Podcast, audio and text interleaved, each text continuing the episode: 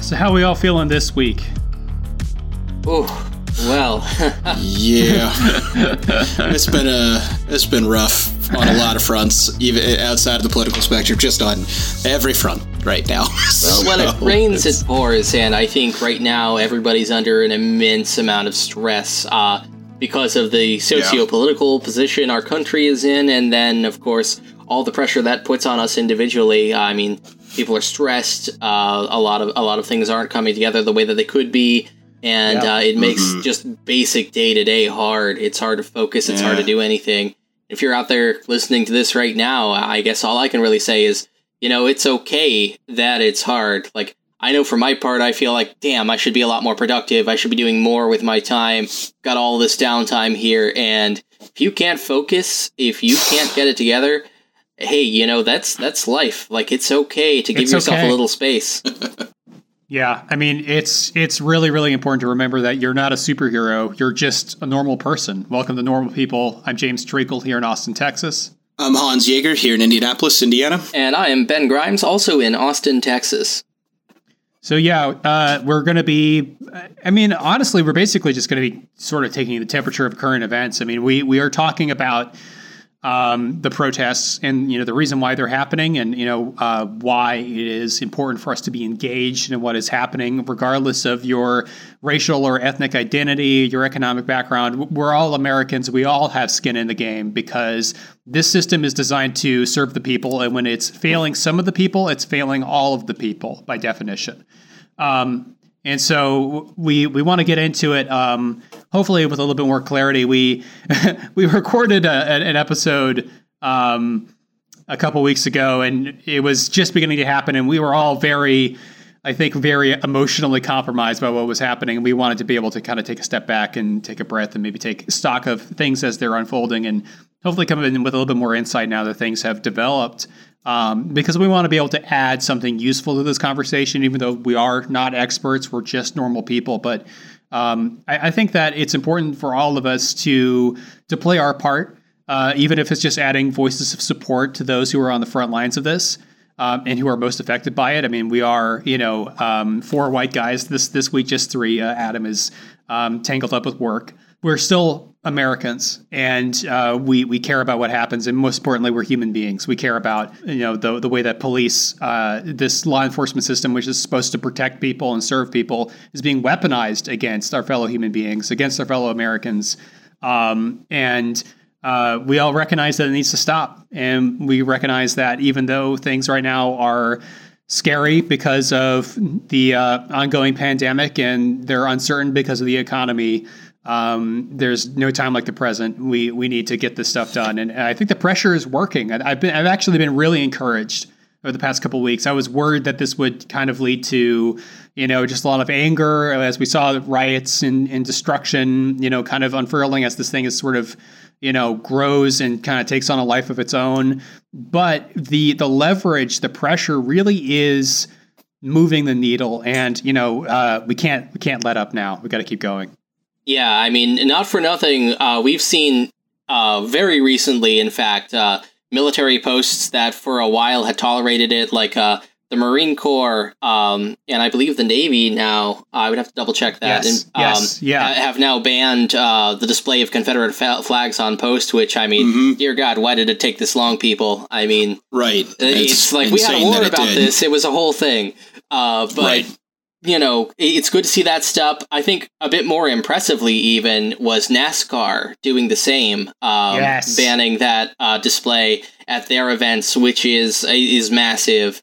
I, I think the the needle is moving, and I mean, yes, there are some displays like uh, banning stuff like that is not the same as, as stopping the violence. It's not the same as stopping the the murder of of innocent black people in the streets uh, who are struggling with all this police profiling, with all the uh, racism that is really endemic, that's ingrained into this um, criminal justice infrastructure. Um, like, but those things still do matter. It still is like I would never have dreamed, say, a year ago, even a month ago, that we would be at a point where we'd be taking this kind of, of drastic action. And I think um, there's real hope here that this isn't just going to go away, that people aren't going to let up until real good has been done that we've really kind of, of changed things. And we'll get into that a little bit as we go in this episode because there's some debate as to how to approach that. I know for my part, uh, when we attempted to record this uh, before, uh, my perspective for a very long time with regards to the police um, has been that participation yields a certain kind of power, that there is a way to fix these institutions, and um, that I, I, see it as a flaw of, of white American liberalism, uh, this kind of ivory tower mindset that we um, we don't participate in these institutions, and that in turn makes them easier to be uh, co-opted and infiltrated by bad actors, by white supremacists. And so when you wake up one day, it's like, oh God, all it's all white supremacists now. That's how you get there. Having said that, I think especially in light of what's happened, that's definitely not my perspective now. I think that like, hey, you know what? If if you want to do some good, um, you're going to be a drop in the bucket if you join the police right now to try to shift that boat. Like we need real, uh, real infrastructural change, and that's not going to be like one a trickle of one dude at a time trying to jump in and help because we've seen that, um, you know, police officers who do try to speak out are, are shut down. We've seen that um, there is pressure, internal pressure from police unions and from your peers in, in those agencies to tolerate uh, the abuses that that are ongoing. And the only way to stop that, I believe now, is external solutions. Um, like we've got to, um, well, and we'll talk about like defund the police uh, a little bit later. But um, my my perspective on that has definitely changed a lot. Like I've always believed change has to happen, but um, I think uh, I've certainly I don't want to say radicalized on that, but my my perspective has shifted quite a bit. There is there's a lot happening right now, and the shifts that we're seeing now, uh, again, Ben, as you said a year ago, a month ago, wouldn't have seen any of this coming. Uh, and I'm happy to see that it is happening. I know at least here in Indiana, they're starting to see there's um, a Confederate monument downtown that's been taken down already, and we're starting to see some real changes in places that is fairly unlikely. You know, it's not. Got to say, Indiana's never been the central of liberalism or anything of the sort. So to see any kind of change like that happening is kind of a big deal. But simultaneously, I, my concern that I keep coming back to is that we are now starting to see some reform coming from on high. We're starting to see the Democrats already have their uh, policing bill coming out. Um, I've only read so much into it. I haven't had enough time because, man, our news story is hitting fast at the moment. But uh, I haven't had enough time to actually get into what the bill has to say. But I do like some of the headlines around it. Sure, cracking down on excessive force and trying to implement some of the eight can't wait stuff. And I think that that is a really positive direction to start heading in.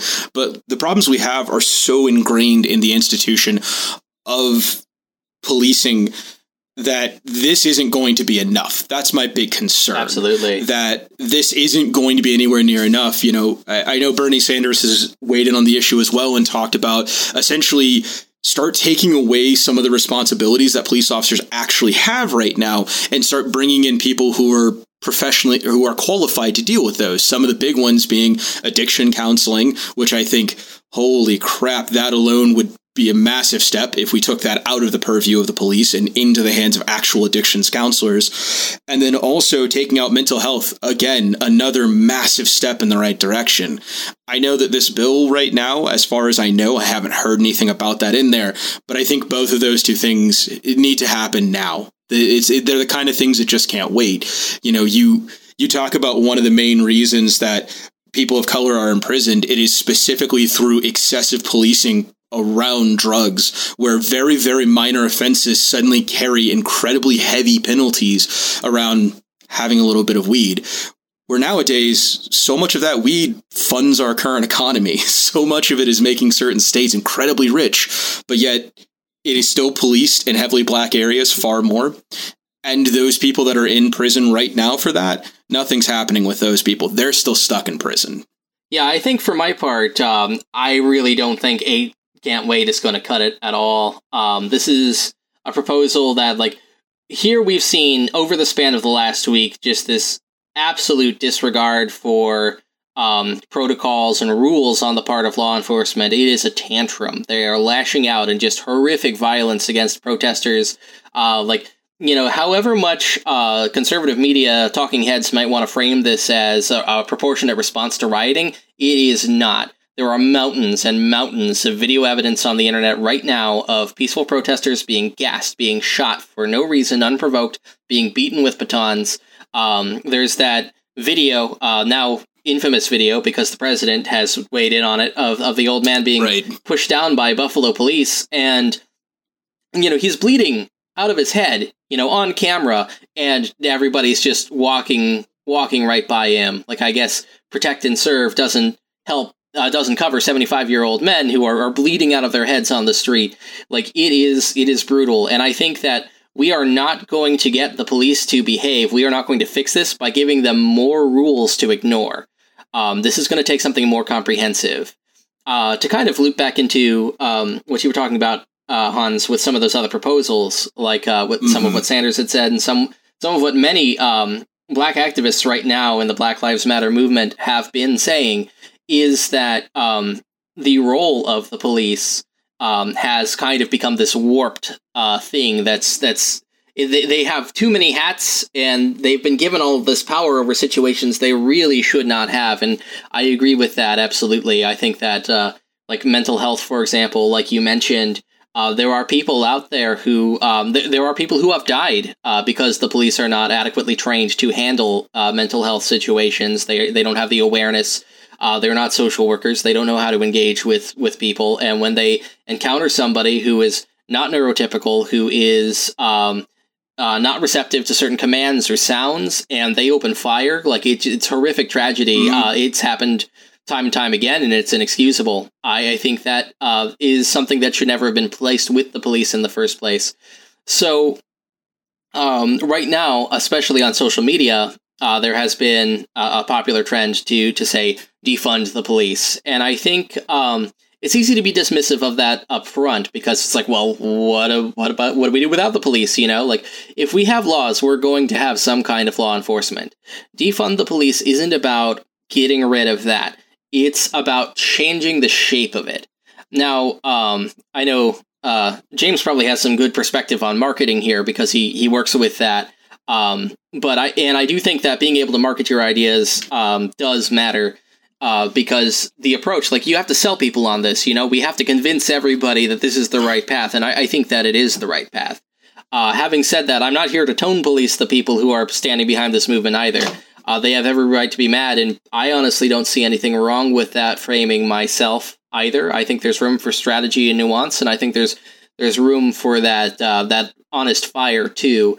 And um, so when they say defund the police, it's about essentially restructuring. Like, hey, you know, we have these bloated budgets. Like, uh, all that money should be reinvested into the communities. It should be reinvested into um, the people that live there, because that's how you reduce crime. Uh, that's how you like the best, the surest way to fight it um, is to um, invest in the community first. And so that's largely what it's about. We're still going to have some kind of law enforcement, folks. It's just that the shape of that has to fundamentally change because it's not just the cops right now, it's the criminal justice system behind them. exactly. And uh, yeah, I mean, there's there's a lot to uh, to say about all of that, and I think you're you're uh, you're spot on, Ben. I mean, I I I will say, go ahead and uh, you know address the, the point about defund the police. The reason why I think it's not necessarily very good branding is not because I disagree with it. I, I, I agree with it emphatically. I want to make that clear uh, right off the right off the top. Uh, but the the thing that doesn't really work about it is that it requires you to kind of read a, dis- a disclaimer.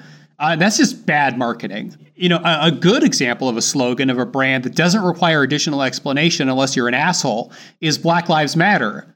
Well, it's a self-evident thing. If you believe in the value of human lives, then Black lives would in fact matter, would they not? So that is, you don't have to write a dissertation to explain what you mean by it.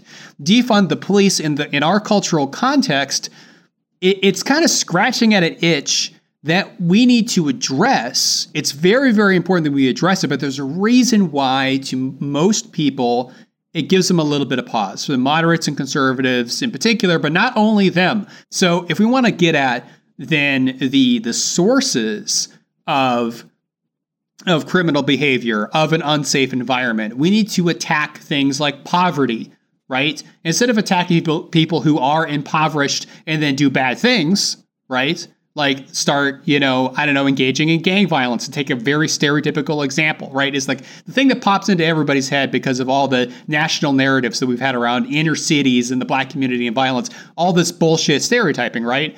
Well, that's where people's heads are going to go. What do you do about the gangs? Okay. Well, if you want to prevent an, uh, an environment in which people feel like that's what they have to do in order to survive, you put money in their hands.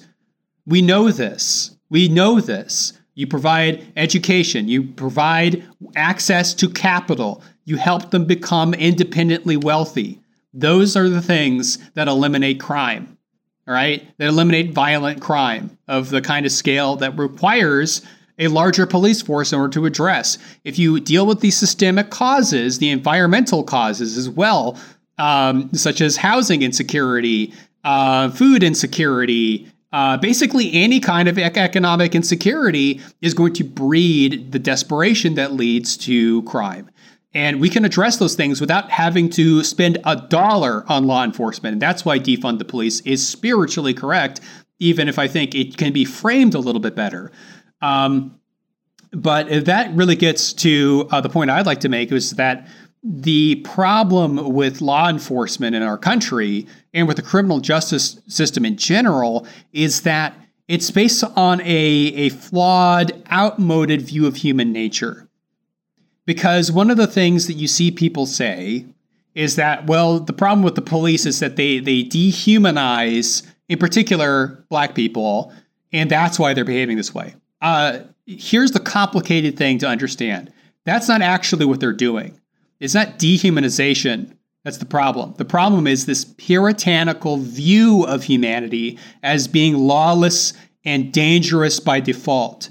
So the problem is, is that they view people that are outside of this civilized zone, right? Which to them is because of the cultural biases, white people, they view white people as being having been kind of tamed by civilization, right? They're kind of within this in group in which their their human nature is constrained and contained, right? Whereas the problem with all these other groups, whether they're they're poor rednecks, or uh, you know white people or or um, or inner city black people or whatever out group that they designate. The problem with quote unquote those people is that they're outside of the civilizing influences. They are too human. They need to be punished to be kept in check to keep their humanity from spilling over and creating uh, chaos, from unleashing chaos. But this isn't true. Human beings are not these you know, vicious creatures by default that will just, you know, absent some kind of boot on their throat, treat each other terribly. That's not true. People are cooperative, people are pro social, people spend the majority of their mental energy, this is true on a neurological level, worrying about what other people think, trying to make nice, trying to uh, fit in, because those are the ways in which we find security. And so we have created this model of human nature, which is uh, not based on the kind of creature that we really are. And that is informing the way that our system operates. It, it's kind of like we have this original sin kind of model that people are just this sinful, depraved, nasty thing that has to be kept in forceful check. And if, if instead that we embrace a positive view of human nature and recognize that if we eliminate the incentives for bad behavior, that the majority of bad behavior will disappear. And that doesn't mean that people won't break laws because they do. People still have a tendency to do bad things, but it's not the fundamental human nature. It's not the thing that overrides all else absent some kind of civilizing force.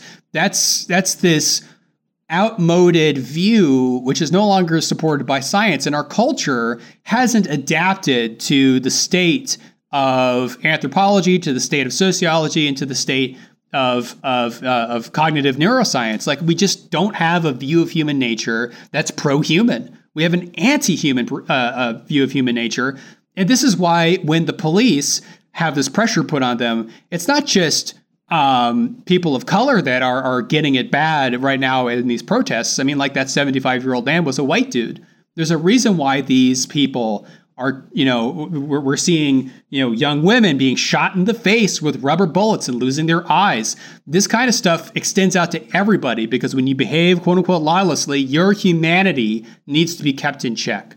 That's the cultural stream that's running underneath this deep cavern of our criminal justice system. It is what carved it out over all this time and it explains the shape of it.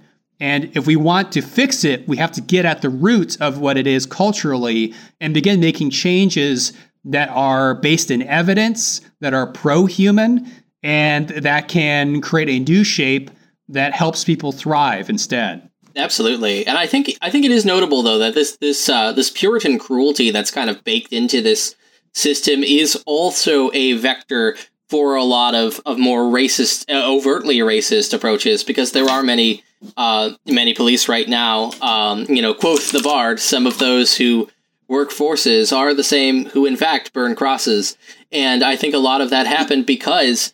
Um, these environments are appealing to that kind of person and kind of nobody else. Uh, to kind of get back to something I had said a little bit earlier, uh, where I regard this as kind of a systemic failure of this this white American uh, ivory tower liberalism is that um, well, like there are better. We all have better things to do than be cops, and so uh, who's going to do that? You know, it's it's kind of the like right now that's the popular framing on the internet is that well they're school bully types, they're dropouts, they're burnouts, and it's like man that that's kind of a shitty thing to like we're we're only um, encouraging people like that to do this job or this job appeals to people like that and nobody else. Like that um, that speaks to a broader uh, systemic failure absolutely.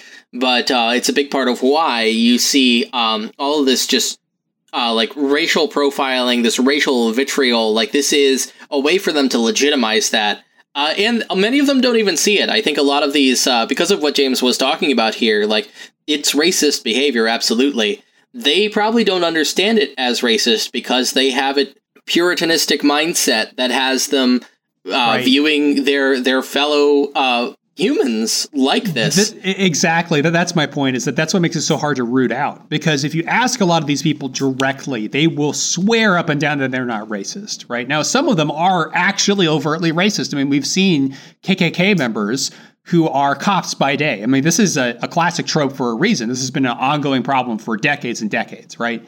Right. Um, but that being said, the greater number of them will still behave in ways that are racist in effect, racist in outcome, but not consciously engage in it. And it's not because of I mean, there's there's problems with what we've called implicit bias. It's, it's kind of a dubious thing, unfortunately. But what I think is actually true about that that was getting at is that people are behaving in ways that seem to map per- perfectly onto racism because they've kind of taken on these cultural uh, technologies, these ways of thinking about their fellow human being, and it's causing them to treat certain people uh, with more suspicion and more violence uh, than others. And that is not an accident. That is a racist cultural trope that is manifesting through these institutions and through these people.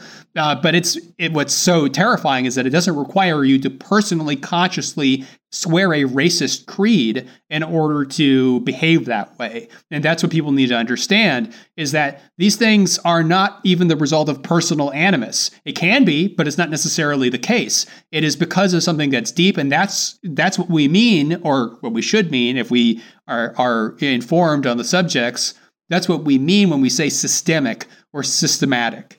We're talking about things that are deeply embedded in the uh, the way that we structure our society and the way that we do policing. There's there's also at least from there's a police officer that I know I wouldn't say I know him particularly well, but he's friend of friend of a friend sort of thing.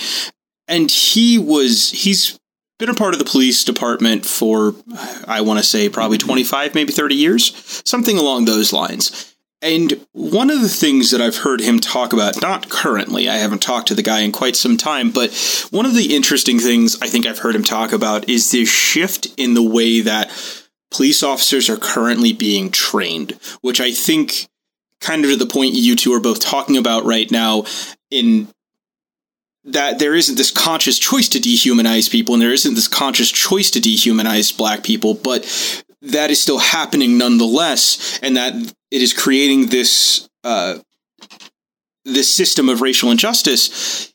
He's talked about at one point there was this idea of eh, protect and serve. Now, this could also be a guy just remembering the quote unquote good old days or whatever, but that the younger and younger guys that he sees coming in consistently have a far more us versus them mindset. And that us versus them mindset is, again, whoever the outgroup is at that time. And so it's not a conscious choice to go be racist, but it is a a decision of everybody around you looks like the villain. Everybody around you is always seen as that guy could have a knife, that guy could have drugs, that guy might be going to rape someone after this or kill someone after this. And so that being ingrained in you over and over and over again starts to lead to these situations where people are over police or excessively or excessive force is used partially out of perhaps maybe some sort of power trip. I don't know that that's entirely fair to say that that's purely what it is, but also I think in this other portion of it that is about going you were taught to fear for your life as a police officer from day one in training because everybody else out there is inherently bad. Everybody, and when I say everyone, we are obviously talking mostly about people of color, people in minority groups, mostly they're taught that those people are bad, that they are out to get you, that they are doing something behind closed doors. And that kind of mentality, I think, is one of the biggest things that has to change. We need to start trying to shift this into a situation of you should be out in your community as a police officer out in your community participating in it not just out to police your community not just out to prove you can do whatever you want or that you have to do this thing otherwise the community will fall apart without you. I think that if we can start finding a place a balance of that sort of thing that that's at least a step in the right direction. It's obviously not everything. It's so little of what needs to happen. But i do think that if we can shift that idea into protecting and serving your community again it's not just protecting it's also serving your community being a part of it yeah. If we can shift back into that, I think that's a that's a step in the right direction. Absolutely. And there are two things you hit on there, Hans, that I really want to hit fairly hard here because I think those are excellent springboards for a couple things I think really got us here. Um, the first of which, and this is the less complex of the two, is that uh, you had mentioned some of the training. Uh, it kind of mm-hmm. blows me away just how untrained uh, a lot of our law enforcement officers are for virtually any situation, honestly. It's breathtaking. Uh, I mean, here you have people who are out there responding to stressful situations in ways that are kind of gobsmacking to me as somebody who uh, went through military training. When I was um, in AIT, we ran a lot of, of lanes where we did like uh, TCPs or traffic control points. Uh, and that's a kind of situation where, like, let's say you're on guard duty, you know, in the military, uh, you're guarding a base somewhere, you're at a traffic control point where vehicles enter and exit the base. And for TCP training, if there is a, let's say there's a truck barreling down on you, like that truck is just barreling straight at your uh, at your point, uh, you can't just straight up shoot the driver. You uh, you have to fire first to warn, second to disable the vehicle, and then lastly to kill the driver. And if you get that out of sequence, then you, uh, like you don't just get a slap on the wrist for it. Like you are, you're you're fucked. Like you, that, that's a major violation. Um, the way we are taught, uh, the way you're taught in the military to engage with escalation of force and how to um, handle a situation where uh, there's even somebody aggressively coming at you. Uh, it feels like there is more grace given uh, to combatants in a war zone than there is to people on the streets of America right now, and that is terrifying. absolutely terrifying to me that for whatever reason, um, everything I was ever taught about escalation of force just does not apply to uh, the police, or if it does apply to them, um, it, it, just doesn't seem to uh, ever be punished when they cross those lines. I think a lot about that video of Tamir Rice. Um, you know, he was murdered. Uh, here, here's this little boy playing with you know a toy gun in the park, but like you can't really see that's what he's got on the camera. And in the video, uh, you know, like this officer drives up out of his car, hops out immediately and fires. Like it's it's all instantaneously. Like th- th- there is no um no escalation of force here. He is not doing anything like it's obviously a child jumps out of the car immediately pops off a shot you know like just kills him that's horrific that he didn't even gauge like i don't yeah. i don't give a shit that you think this person has a gun this obvious child you think they have a gun like it, it, that you can do that to an, an american citizen and get away with it is unacceptable period and to watch hmm. people defend that and i've had multiple arguments over the years uh, with people about that same video defending that saying well he thought he had a gun. No excuse. As somebody who wore a uniform no excuse. Because Which, um, to kind of tie into that second point hans um, that protect and serve I think we have a culture of entitlement now that's kind of affected a lot of uniform service, less so the military, but definitely with the police, where, like, look, hey, I get it. It's a tough, thankless job, or it's supposed to be. And um, there's a lot of stresses. I don't want to say those stresses aren't real. I, I, I do think that when you put on a uniform you and swear an oath to protect and serve, you are becoming a part of something bigger than yourself and that you're not doing it to get like a discount at like fucking Arby's or whatever. You're not doing it so that, you know, like everybody at the community center will clap when you walk into the room. You're doing it because you ostensibly believe it's the right thing to do. At least I would hope so. And I think we have a lot of people who aren't doing it for that reason.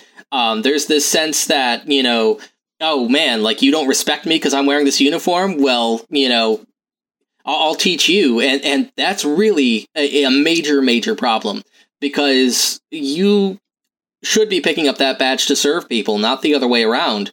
And um, this lack of community service, this lack of interest, like everybody's treated like a combatant, everybody's treated like an enemy, everybody's, uh, especially marginalized groups, especially Black Americans, are treated um, as as enemies constantly. And then um, there's this sense of entitlement on top of that, where you can't dare criticize them. You can't dare criticize these actions because then you, you ungrateful son of a bitch, you don't respect the police. Look at all they give up for you, and I mean, right. honestly, fuck that. Fuck. And that. it's like that. That whole idea of like the thin blue line is exactly what I was talking about with that that civilizing force that it's the police that are this bastion of civilization they are the separating uh, threshold between utter chaos and and all the wonderful things that we enjoy as Americans. You know what? That's not true.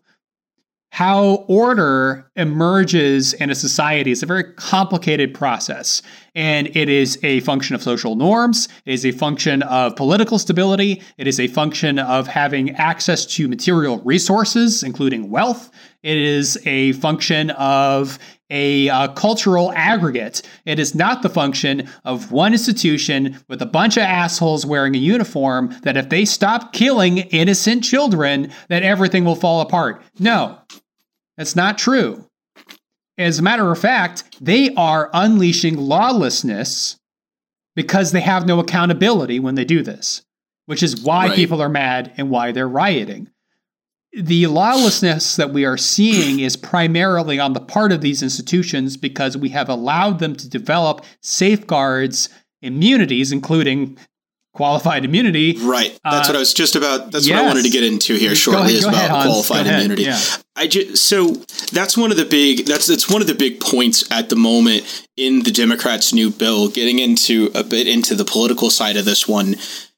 The one of the key sticking points already all over the headline is the removal of qualified immunity. And for those listening, qualified immunity is the process through which uh, civil lawsuits cannot be brought against uniformed officers. Um, I guess not uniformed officers. I suppose, honestly, not being a lawyer, I'm not going to pretend that I know whether they have to be uniformed at the time or anything like that. But nonetheless, you cannot bring a civil lawsuit against a specific police officer. And so part of this police reform bill is removing qualified immunity from police officers of course, right away. What's the first thing we have? We have Republicans going, well, now they have to risk their lives for, they have to worry about whether they can risk their lives or not. And yet, without qualified immunity, they may get sued for risking their life and doing something, blah, blah, blah. That feels very much like a tactic. We already know that the Republicans are currently writing a bill as well, their own police reform bill and they are already playing politics in a situation like this and i think it's just downright despicable I already am not a big fan of really, particularly either political party. I think I've made that fairly clear at this. And I, div- I like to divorce the idea of liberalism and conservatism from the parties that they respectively belong to at the moment. But one of the big reasons I absolutely hate them is we are in a situation right now where we are seeing true true radical protest around the world, not just here in America, but in other countries as well, taking up this same mantle. And the Republicans have the balls to play politics right now and already try and posture against the bill and start trying to point out to things like qualified immunity. Immediately just says neither side can't say neither side, but the Republicans don't understand what is actually happening here. The removal of qualified immunity, to me, anyways, shows that we might actually be in a position where police officers can now be held accountable for the things that they choose to do. That if you want to if you need to fire your weapon at someone there needs to be a reason to do so. You can't fire your weapon at a moving car anymore just because oh if i don't he might get away. Who cares if he gets away?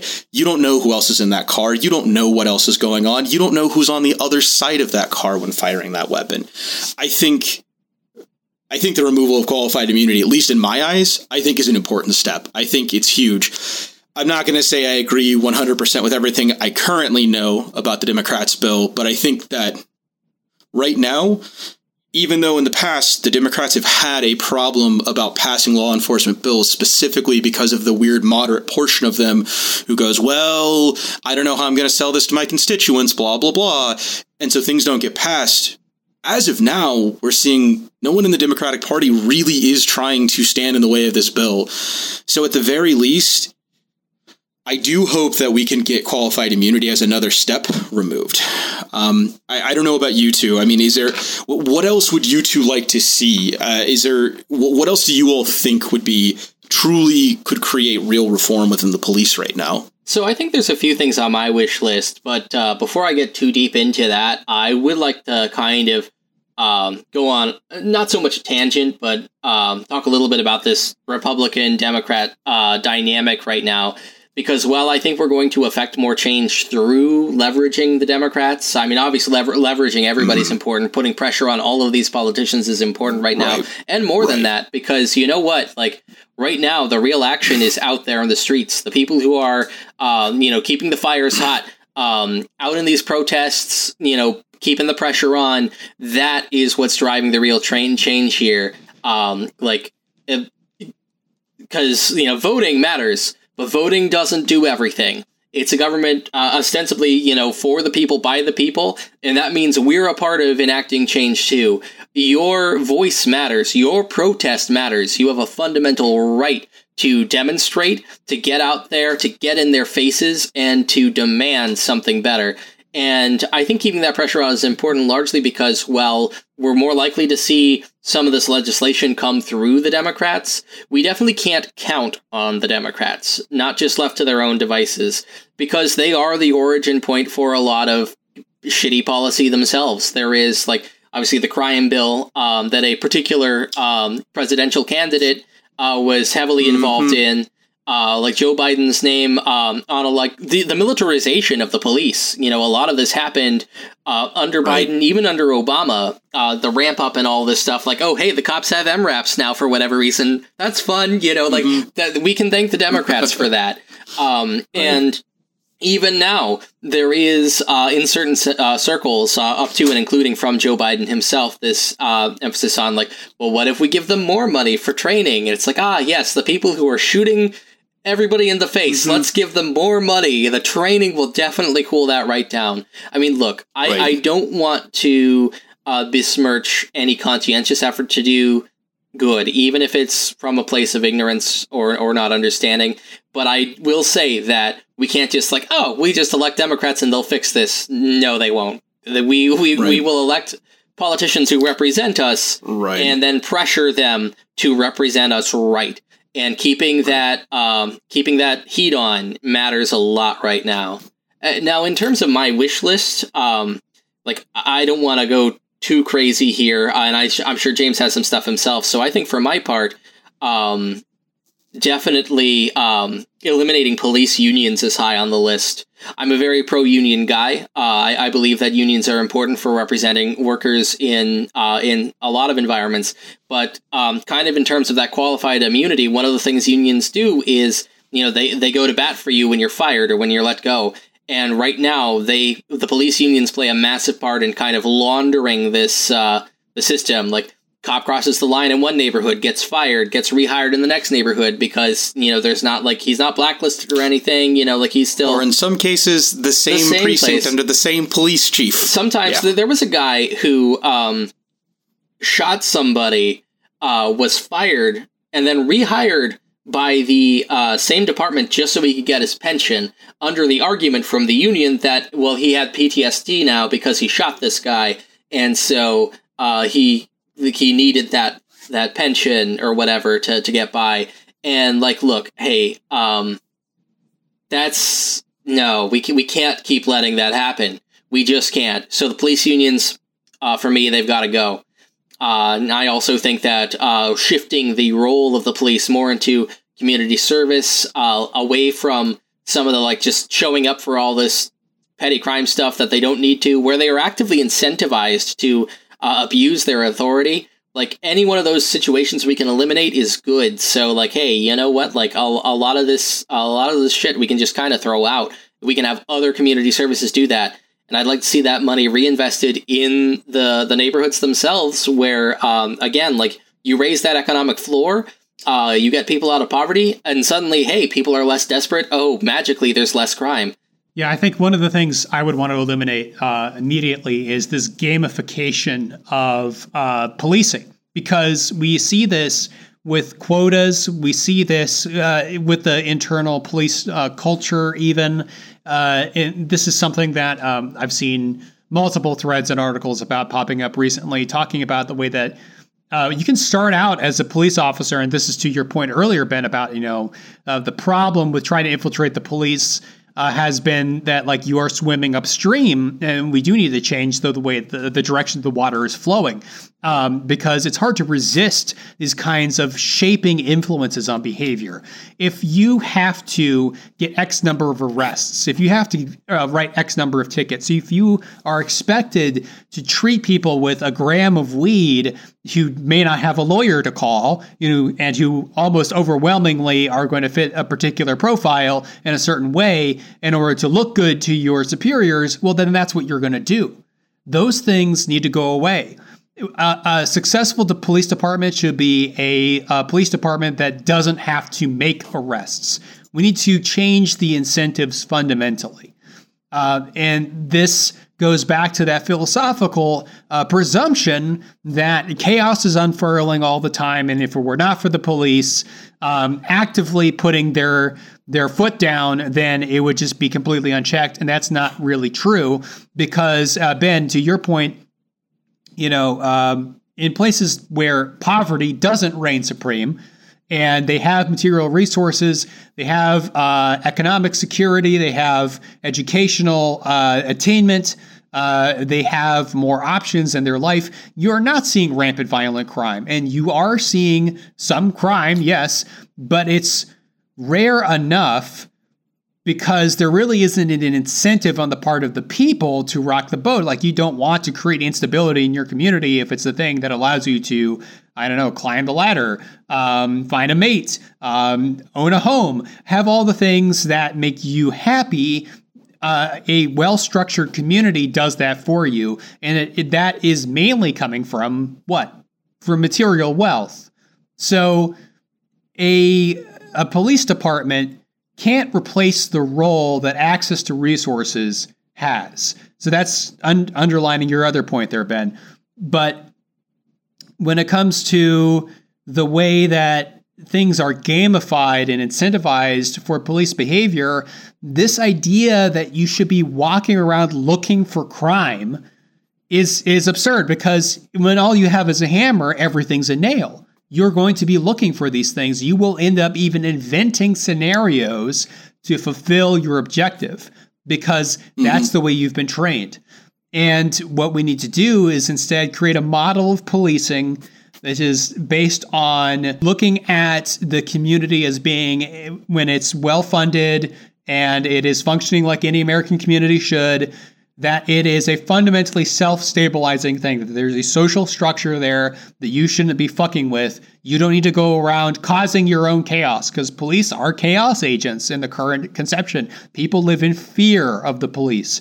You should feel comfort when police enter your, your neighborhood. When a cop car drives by in the middle of the night you should feel like thank god they're there right? Because they're looking out for you.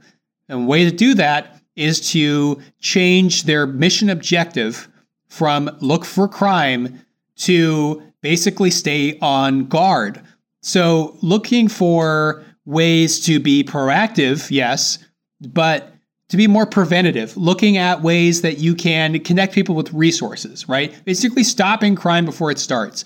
It's kind of like the way that our, our uh, medical system is geared towards treatment rather than prevention, right? We are spending all this money uh, trying to stop problems after they've been created. That would be a lot cheaper to solve if we had invested in people's health through nutrition and exercise and environmental factors well before they got sick. And it's the same thing with crime. If people are going to be desperate enough to, say, go rob a gas station, it should be the part, it should be maybe even the fundamental mission of the police to start looking at their communities as like a puzzle to be solved how can we stop that kid from walking into the gas station with a gun in the first place? Whether it's helping to connect the kid with counseling, helping to, you know, talk to the parents and making sure that the kid is in school, whatever it is that they're supposed to do. And theoretically, police do these things, but they're taking on these roles that they're not trained for. So the police mm-hmm. should be almost like ref- like a referral organization. We're going to refer you to somebody else who is an expert, who can do that, a mental health expert, a substance abuse expert, uh, and a, uh, a school counselor, whatever it is that they that person needs. The police and as in their role as guardians, there to serve and protect, shouldn't be thinking in terms of how can I apply force to the situation. They should be thinking about how can I apply healing and connection to this situation. And that's a total reversal of this current conception of the way that crime arises, that people need to be afraid in order for crime to stop. And as we've seen, that just isn't true. The places where people are most afraid are the places where crime continues to occur. It actually has an inverse relationship. You create a hostility between the people and the police, which is part of the reason why people even form gangs, because you don't trust the police to look out for you. So you start creating your own self protection, right? Which then leads to more violence. It's a cycle. They can stop that cycle if they focus on a more healing role, a more social role, a pro social role that uh, gets out of the way of the community healthily functioning and just helps kind of course correct it when necessary, but without using force, except when they absolutely have no other choice. So there's kind of. Uh, there, there's a bit of two things here. One, you were talking before, James, about the gamification of the police force. And I think that that problem is even larger than just the gamification of the police force itself. It is also unfortunately present inside of our privatized prison system as well. People make money by incarcerating people, which again, that trickling down starts to go, well, we need to put people in these beds in order to make money. So now we're going to throw money at police officers and unions and things like that in order to get police out there arresting more people.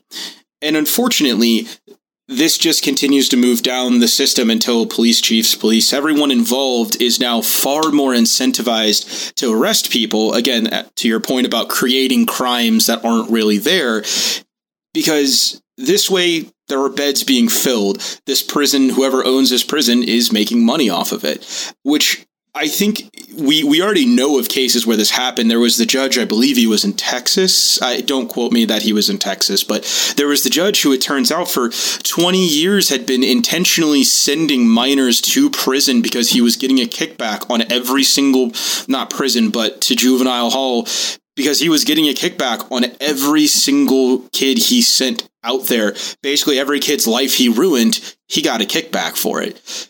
This kind of corruption as well also needs to go away. I, I think and how you get rid of that corruption is by we need to eliminate the privatization of prisons. We need to stop the prison industrial complex. It's it's a major problem that unfortunately is still pervasive even now.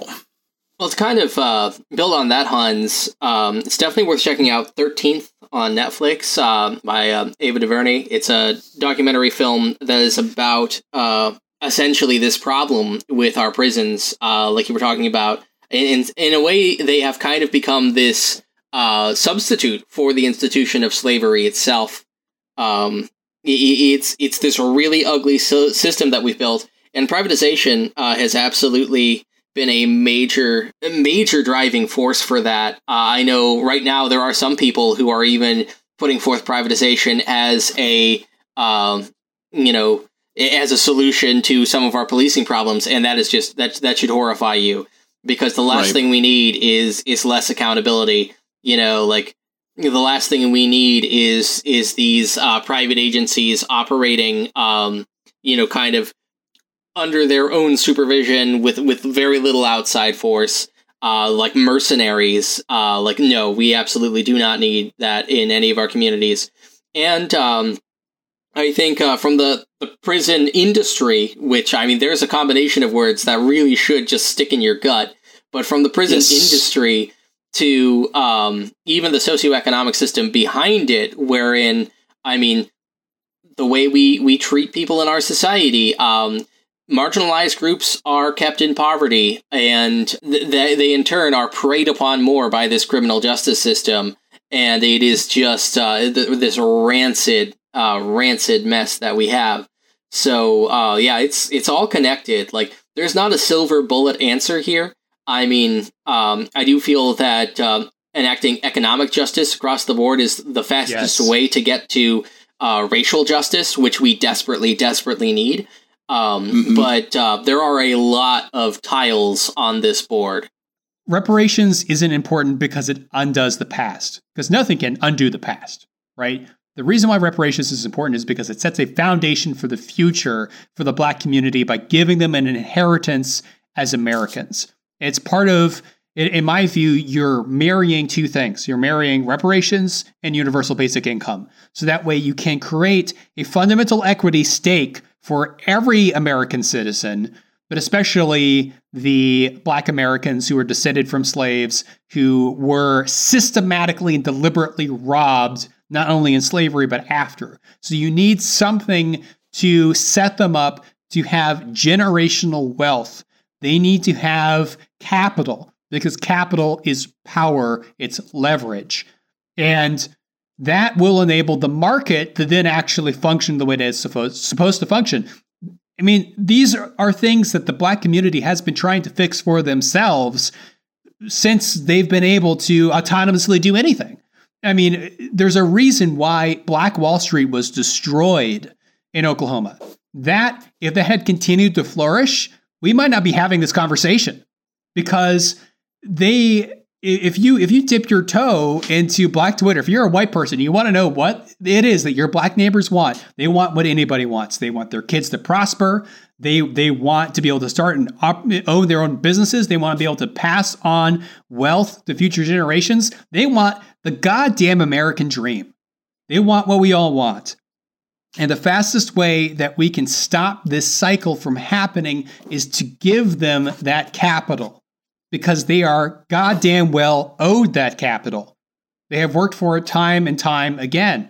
And so that would go a long way. It's not a handout and it's not a band aid. Money really is power.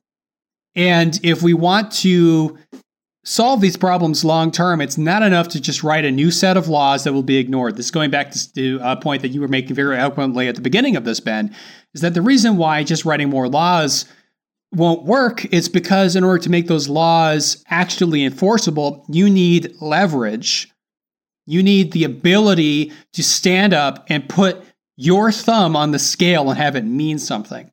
The way to do that is to have material resources. It really is the crux of the entire thing. Economic justice is at the core of this problem. Racial wealth inequality is uh, continuing to grow and it is just going to get worse as a result of this pandemic. I, I, saw an article today that now about half of Black America is unemployed right now. Half. That is incredible. Insane.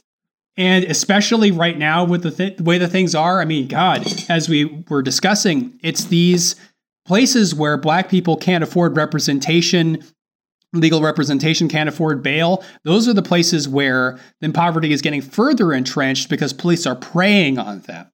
And these things are all tied together. If they had money, they would be able to push back even more effectively than they are right now. As it is, they have limited options. So we shouldn't be surprised that things have uh, escalated to the point that they are now. Honestly, if you're a white American and you feel a little bit scared because of the way that black people have been behaving, you should be thanking them for their restraint.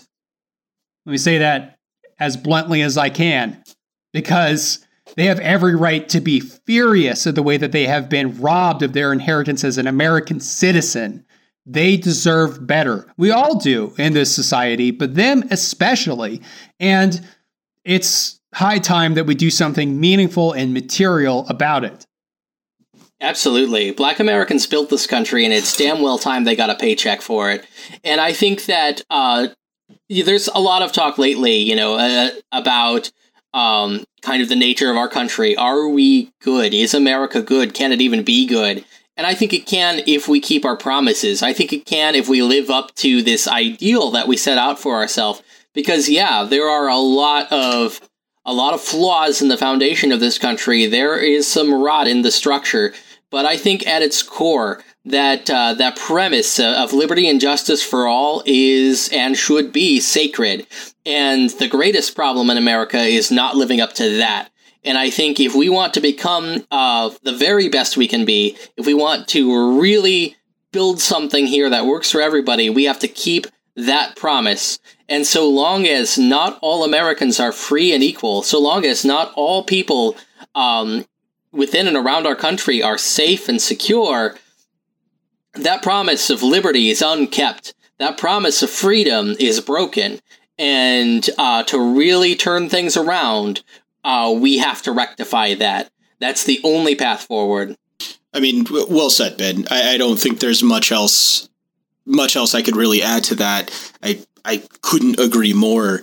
I do think, though, one thing a bit tangenty here worth worth bringing up in connection to all of this. I think we also part of that path forward. Again, we've talked about just electing Democrats isn't going to suddenly solve these problems. We need to continue to put pressure on everybody. However, our current leader is only making things worse. And I put some pretty heavy quotes when I say leader there oh, around that word. The biggest thing we talked, we touched briefly on it. Martin Gugino out in Buffalo, 75 year old man pushed down, bleeding. Buffalo, a bunch of the people on the emergency response team there all quit in solidarity with the two police that were suspended or the police officers who were suspended. I don't know if it was two or more, but and what does our president do? Just tweets more fuel on that fire. He accuses a 75 year old man of clearly being an Antifa provocateur and attempting to scan police frequencies. We're listening to someone justify the abuse of an elderly man here. And not just doing that on some closed behind closed doors or in some sort of recording. No, that would require some sort of tact. That would require some sort of elegance in what you have to say. No, in public plain view. And it's not like this is the only tweet. This is just the one here where I've been hearing Ben, you and I talked about this a few days ago about man, this feels like the bottom of the barrel for his Twitter feed. This feels like the worst possible part of this. But I say it's unfortunately probably not because three years ago we were saying the exact same thing. Every time a new tweet came out, we went, "This has got to be the bottom uh, of the ah, barrel. It can't true. get worse than this." But here we are, three years later, and it is still not the bottom of the barrel. And there's no bottom. He, he just he busts out an auger every time, just starts right. drilling. Absolutely. Absolutely, he's going to dig himself a hole. To, he, he's going to dig himself a hole to the center of the earth at this rate. But nonetheless, I think that a part of that those steps forward are absolutely getting competent leadership in competent leadership that truly understands the need for economic justice and racial justice for everyone in this country particularly for those that have been oppressed and right now this leadership will never make that happen. Well, uh, right now, this yeah. leadership will only ever make this worse. And I think they're they're also connected because there's an accountability there. Um, like the reason our our leaders and the people who in uniform are accountable is because they're supposed to set some kind of example. Like I know I've seen a lot of people wringing their hands about the breakdown of rule of law. Like it's chaos in America. There's riots. Do you want this? This is why we need cops. It's like this happened because uh, the rule of law was uh, was violated. Yes, and that was done by our leaders. That was done by our our police. Um, if mm-hmm. the the breakdown of law and order troubles you, you should be more upset at the abuse of power that led to a backlash than you are at any number of riots. Because there's nothing more American than a protest hey, look, like I'm I'm not gonna sit here and say, oh yeah, you know, like I, I don't care whose business get, gets burned or anything like that. I mean, if it were up to me, none of that would happen. But you know what? It's it's not up to me. And um, when I look at this whole board, you know what I'm mad about is that breakdown uh, of trust um, on the part of the people who were meant, who are sworn to uphold a public trust. Um, because when you put on a uniform, your actions reflect on every single person who wears that uniform. That's the way uniforms work. And I don't know if that's something they just don't cover when they they train the police. I don't know if that's something that we've conveniently forgotten because of these political battle lines. But I know when I was in the army, that's something that they definitely beat into our heads in basic training what you do matters because what you do reflects on all of us. And um, I look out at these situations like I know even just as as a fairly comfortable just white guy living kind of drifting through all of this this chaos um, I don't trust them anymore. I can't for years now, as this has kind of unfolded, as we've seen murder after murder go by consequence free every time I drive by and I see um, somebody pulled over, I, I, have to ask myself, should I be recording this? Do I need to pull over too? Uh, because that public trust has been violated. That sacred public trust has been broken by the people sworn to uphold it. So if the, the rule of law is important to you, then the president's actions should bother you, then the, the actions of the police should bother you. And those things should bother you more than any amount of bricks through windows, than any amount of uh, buildings set on fire, because that's what the epicenter of this crisis is. That's that's patient zero is these institutions and their violation of that sacred trust. Yes. Yeah. I mean, it's uh I'd like to remind everybody uh, if you are somebody who feels that you know law and order here is uh, in, per- in peril of being destroyed or some such you know concern that um, the government, the police, all these things that we give authority over us, they derive their authority from the consent of the governed, from us. And if people are pushing back, it's not because uh, there's something wrong with the people. It's because there's something wrong with the authority. The authority was created by us, and we can damn well uncreate it if we want to. And that is why people have not been pulling their punches when it comes to branding, like defund the police, because they're angry. And if you feel like maybe that's going too far, and like, I, look, I don't think it's going too far. I just think it could be better branded, but I don't disagree with it because they're right. Because the trust has been broken. They are right to feel the way that they feel. These institutions do need to be completely rethought and restructured. And this does not mean anarchy. This does not mean that we're not going to have a government. We need a government. We need law enforcement. We need a criminal justice system that actually provides justice. But in order to get those things, we need to have a reckoning with the way they are currently functioning, which is to the benefit of a few versus the way that they could and maybe, you know, actually will function if we keep putting on the pressure.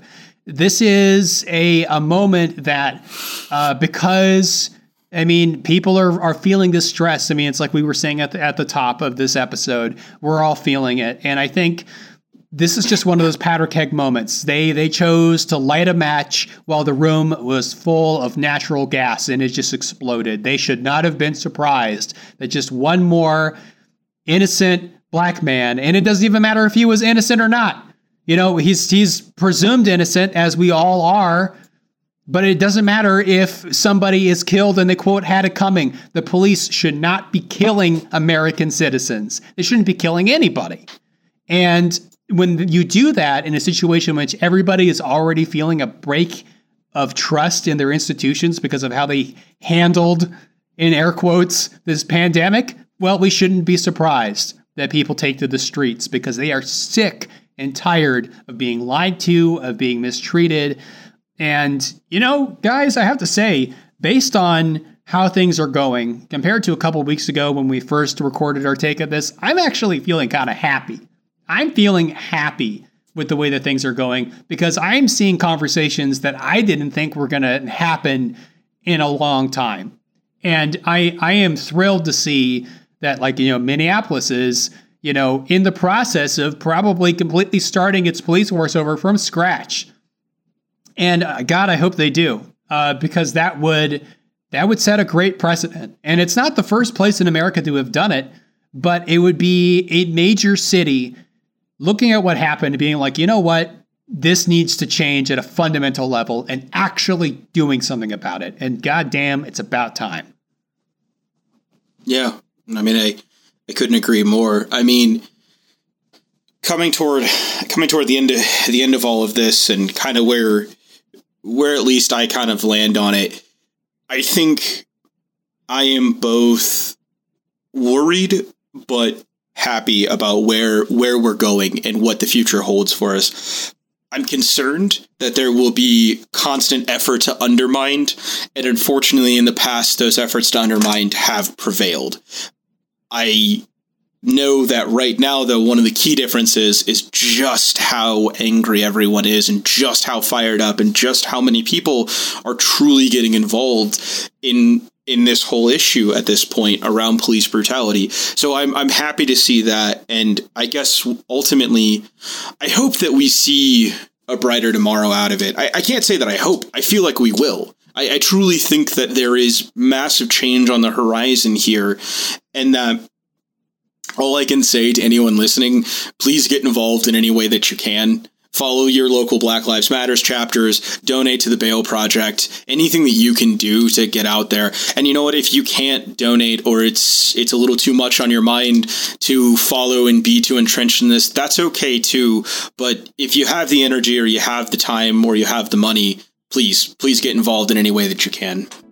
Yeah, absolutely. I mean, uh, like I said earlier in the episode, this is a point in time uh, uh, the, the, phrase "the new normal" was already being tossed around, like during uh, the coronavirus, uh, the, the earlier phases of the coronavirus. But here we are now, where there's no going back. 2020 is going to be one for the books. This is a big year. There are big changes here, and we have to keep stoking those fires. We have to keep pushing forward for real change, and that's going to involve, you know, do what you can If you can't get out there and demonstrate, then donate. If if, if you can say something, then say something. Use the power that you've got uh, afforded to you, and and try to do the good that you can. Um, it's because it's vital right now that we keep pushing for that better world. Better things are possible, and we can achieve them, but not if we just roll over and accept the scraps we're thrown, not if we just uh, accept the concessions. We have to demand better. And uh, it's our right to do so. It's your right to do so, especially um, those of you uh, who have been actively oppressed for your whole lives by this system. The whole world is watching right now. The whole world is marching with you right now uh, where it's not just America. These demonstrations are happening in Europe. These demonstrations are happening everywhere. Um, and when all eyes are here, this is kind of a, a trial balloon uh, moment here. What we build out of this is probably going to affect the shape of the whole planet. Yeah. And that matters more than anything else right now. It really does. And so this is a vital point in time and anything you can do, uh, just think about where you want to tell your kids where you were when all of this went down, because this is going to be uh, taught for for centuries. This yeah. is a pivotal year uh, mm-hmm. for the human race, not just America, uh, but especially here in America right now. And uh, don't let go of that even for a moment. Yep, couldn't agree more, man. All right, Hans, you want to take us out? Yep. Um, are we doing plugs? Or are we just uh, are we just taking taking it out this time? If you got anything to plug, then we could do that. But I figured not really. I, yeah, I, I, just, I figured yeah. we would just focus on the topic on this one. So yep, I already already got in the part that I want. Black Lives Matters bail project. So yeah. you know. Okay. All right. In that case, I'm Hans. I'm Ben. And I'm James. We're not experts, just normal people.